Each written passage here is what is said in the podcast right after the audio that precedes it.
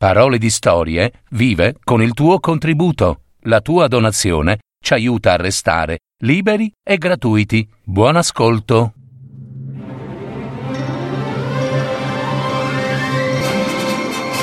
Fiabe, favole, racconti, leggende. Adattamento e messa in voce di Gaetano Marino. www.paroledistorie.net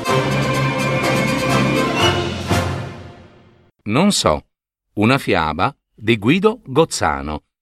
Adattamento e messa in voce di Cristiana Cocco.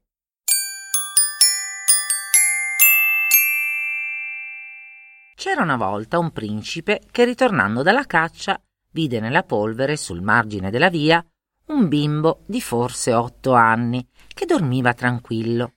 Scese da cavallo e lo svegliò. Che fai qui, piccolino? Non so, rispose quegli, fissandolo senza timidezza. E tuo padre? Non so. E tua madre? Non so. Di dove sei? Non so. Qual è il tuo nome? Non so. Preso il bimbo in groppa, il principe lo portò al suo castello e lo consegnò alla servitù perché ne avesse cura. E gli fu dato il nome Non so. Quando ebbe vent'anni, il principe lo prese per suo scudiero. Un giorno, passando in città, gli disse Sono contento di te e voglio regalarti un cavallo per tuo uso particolare. Andarono alla fiera. Non so esaminava gli splendidi cavalli, ma a nessuno gli piaceva, e se ne andarono senza aver comperato nulla.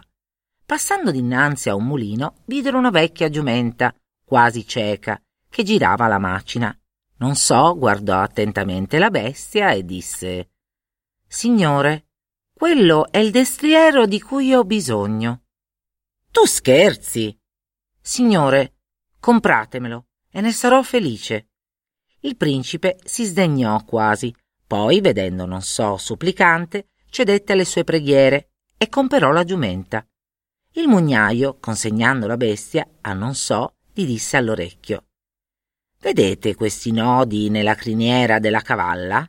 Ogni volta che ne scioglierete uno, essa vi porterà sull'istante a cinquecento leghe lontano. Ritornarono a casa.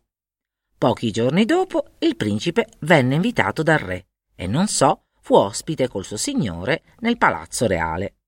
Una notte di plenilunio passeggiava nel parco e vide appesa ad un albero una collana di diamanti che scintillava alla luna. Prendiamola dunque, disse ad alta voce. Guardati bene, o te ne pentirai, fece una voce ignota e vicina. Si guardò intorno. Chi aveva parlato era il suo cavallo. Esitò un poco, ma poi si lasciò vincere dal desiderio e prese la collana. Il re aveva affidato a non so la cura di alcuni suoi cavalli e di notte egli illuminava la sua scuderia con la collana sfavillante.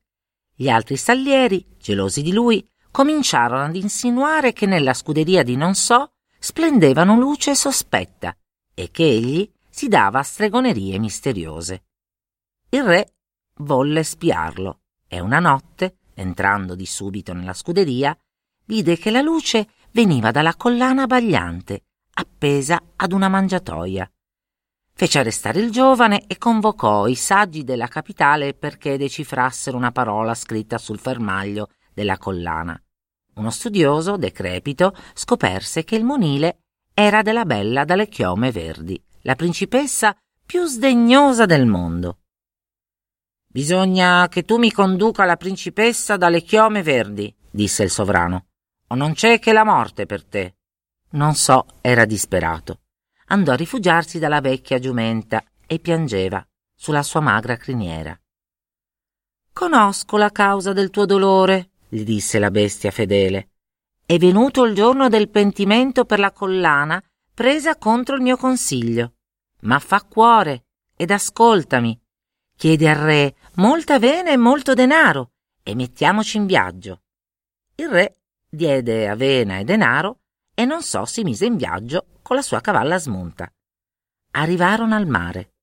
Non so vide un pesce prigioniero fra le alghe. Libera quel poveretto, gli consigliò la cavalla. non so obbedì e il pesce, emergendo con la testa sull'acqua, disse Tu mi hai salvato la vita e il tuo beneficio non sarà dimenticato. Se tu abbisognassi di me, chiamami e verrò. Poco dopo videro un uccello preso nella trappola. Libera quel poveretto, gli consigliò la giumenta. Non so obbedì e l'uccello disse Grazie, non so. Quando ti sia necessario, chiamami e saprò sdebitarmi. Giunsero dinanzi al castello della principessa. Entra, disse la giumenta, e non temere di nulla. Quando vedrai la bella, invitala ad accompagnarti qui. Io danzerò per lei danze meravigliose. Non so bussò al palazzo. Aprì una dama bellissima, che gli prese per la principessa in persona. Principessa? Non son io la principessa. E l'accompagnò in un'altra sala dove l'attendeva una fanciulla più bella ancora.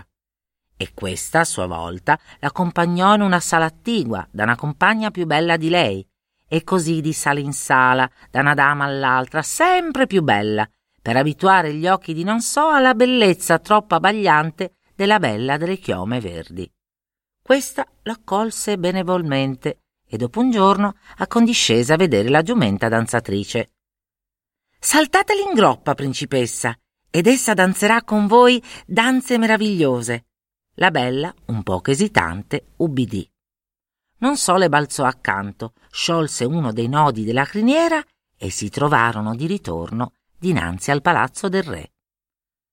M'avete ingannata, gridava la principessa, ma non mi do per vinta, e prima d'essere la sposa del re mi farò piangere più di una volta. Non so, sorrideva soddisfatto. Sire, eccovi la bella dalle chiome verdi. Il re fu abbagliato di tanta bellezza e voleva sposarla all'istante. Ma la principessa chiese che le si portasse prima una forcella d'oro tempestata di gemme che aveva dimenticato nello spogliatoio del suo castello. E non so, fu incaricato dal re della ricerca, pena la morte. Il giovane non osava ritornare al castello della bella delle chiome verdi dopo il rapimento e guardava la sua giumenta, accorato. Ti ricordi, disse questa, d'aver salvata la vita all'uccello intrappolato? Chiamalo e t'aiuterà. Non so, chiamò e l'uccello comparve. Tranquillizzati, non so, la forcella ti sarà portata e adunò tutti gli uccelli conosciuti chiamandoli a nome. Comparvero tutti, ma nessuno era abbastanza piccolo per entrare dalla serratura nello spogliatoio della bella. Vi riuscì finalmente il reattino, perdendovi quasi tutte le penne, e portò la forcella al desolato non so. Non so presentò la forcella alla principessa.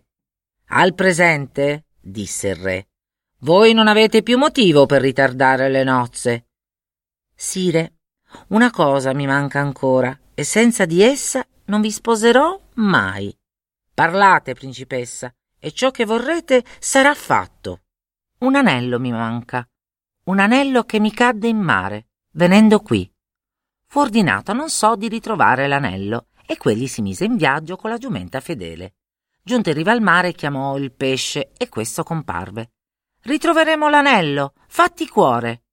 E il pesce avvertì i compagni. La notizia si sparse in un attimo per tutto il mare e l'anello venne ritrovato poco dopo tra i rami d'un corallo.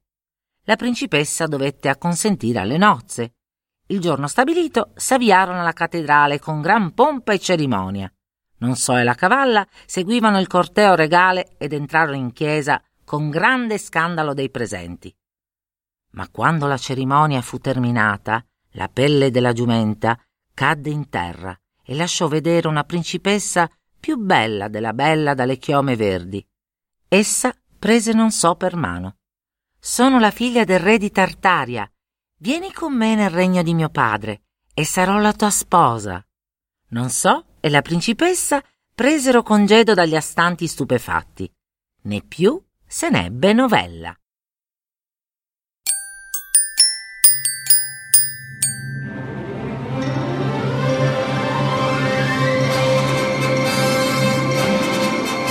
Avete ascoltato Parole di storie, fiabe, favole, racconti, leggende. www.paroledistorie.net